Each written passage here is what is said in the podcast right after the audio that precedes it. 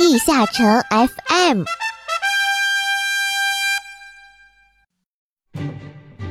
Hello，各位勇士，好久没有听到玉涵的声音，大家有没有在漫漫长夜中思念我呢？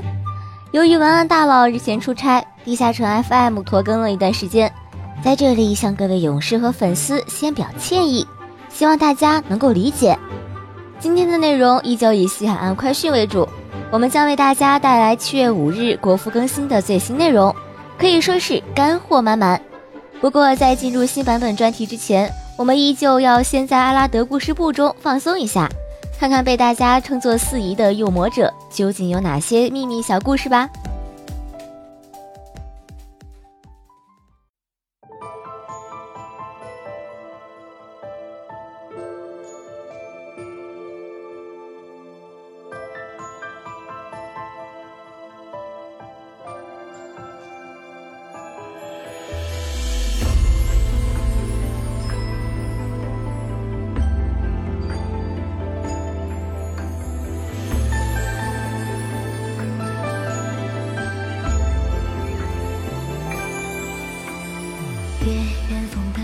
沉香，江门起烟沙。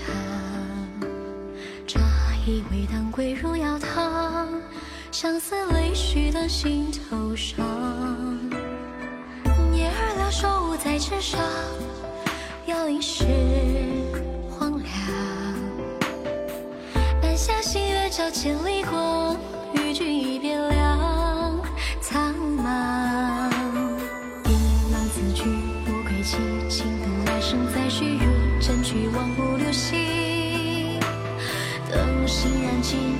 炉火停，一碗回香独火换心烫，敬君一瓶。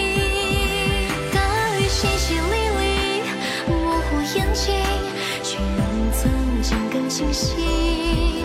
为君再奏一曲，今夕何夕？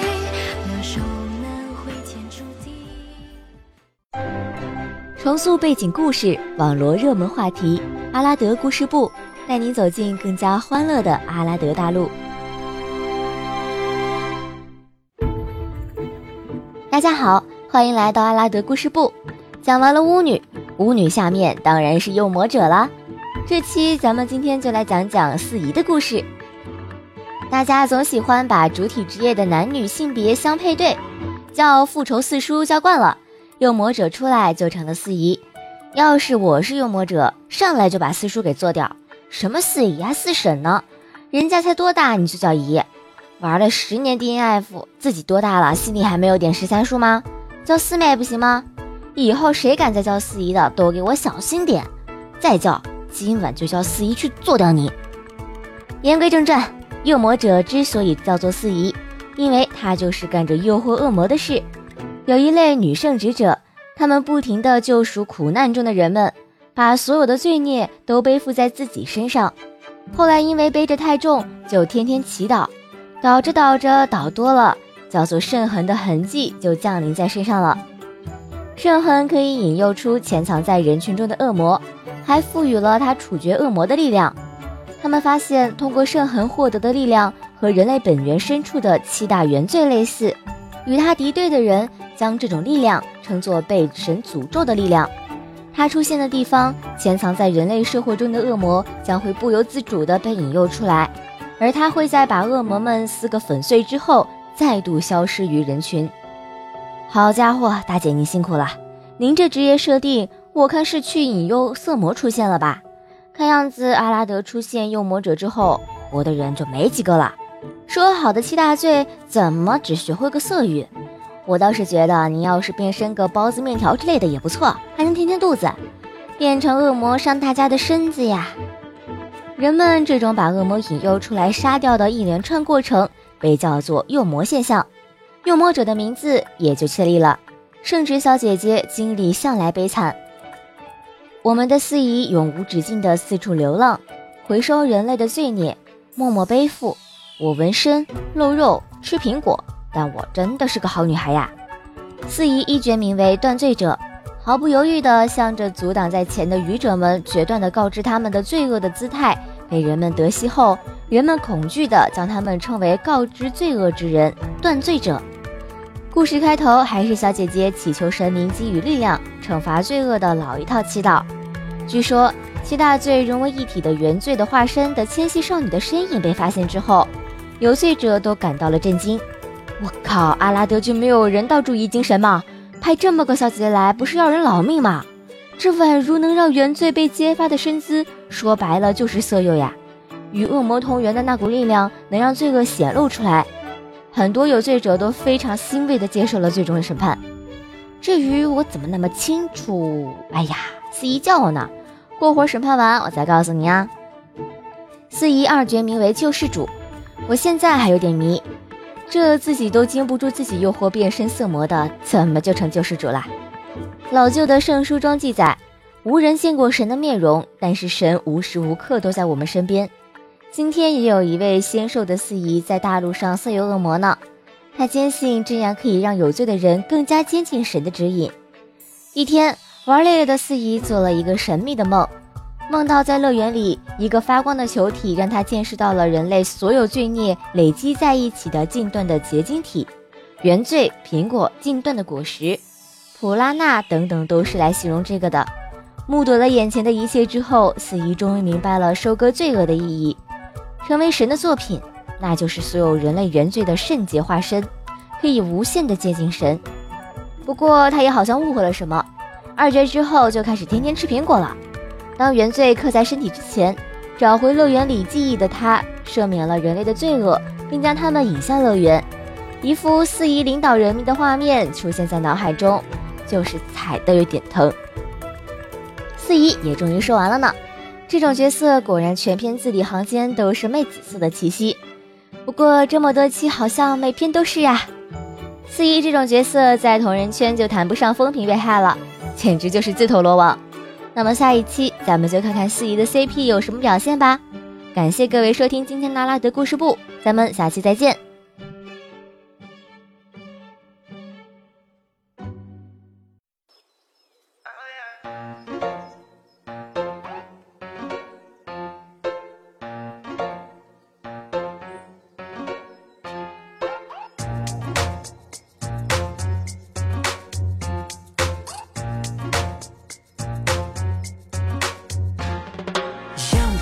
小姐妹，买个包包飞到泰国逛免税，风花雪月装的 COCO 口气 LV，冬天很冷，所以怎么还没睡？约斯巴的包盘起了长发，手机里的小青蛙同样都没回家。巴啦啦，呜呼啦呼，叭叭叭，我头发小仙女早已长大。OK，Bro，看完 party 后，小姐姐管够的酒肉，网咖乌黑腐竹都要喷他 Q，请客订了玩起来一宿再一宿。夏天像派对，Yeah。诱人的部位，在篝火晚会，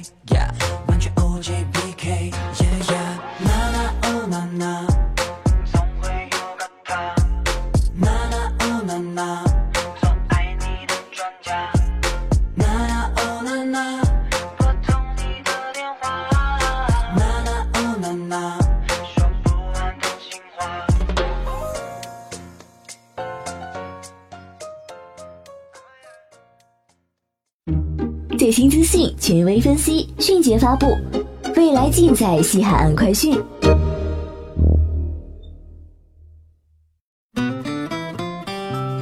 各位小伙伴们，你们好呀！因为一些事情的忙碌，地下城 FM 已经与小伙伴们好久不见了。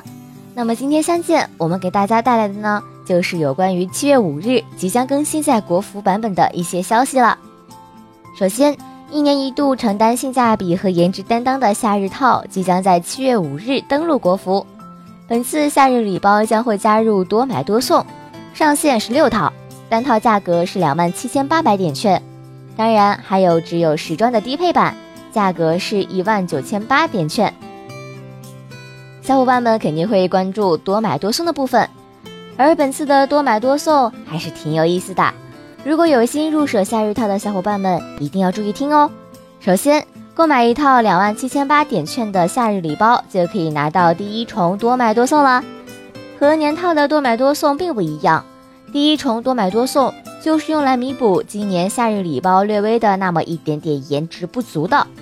打开第一重多买多送的盒子，可以获得一件去年的隐藏款式的泳衣，也就是比较辣的那款。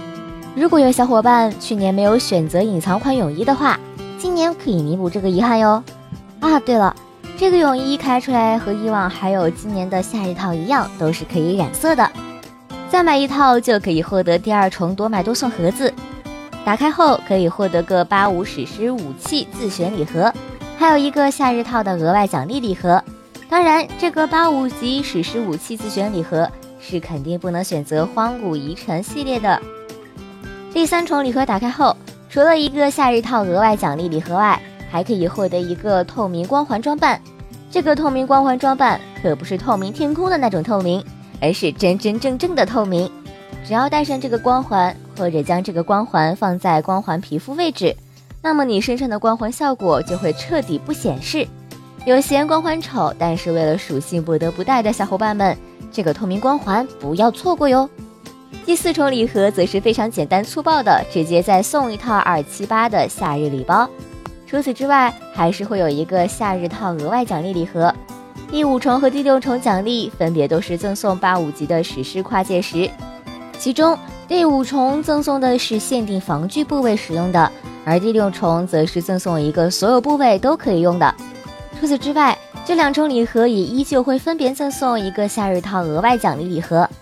那么说了这么多，这个夏日套额外奖励礼盒到底是个什么呢？说白了，就是在另外一个款式的夏日套上衣和一个抽奖盒子里二选一，和去年的方式非常相像。至于选哪个，那就要看小伙伴们仁者见仁，智者见智了。当然，这里友情提示一点：闪亮的幸运礼盒不可交易。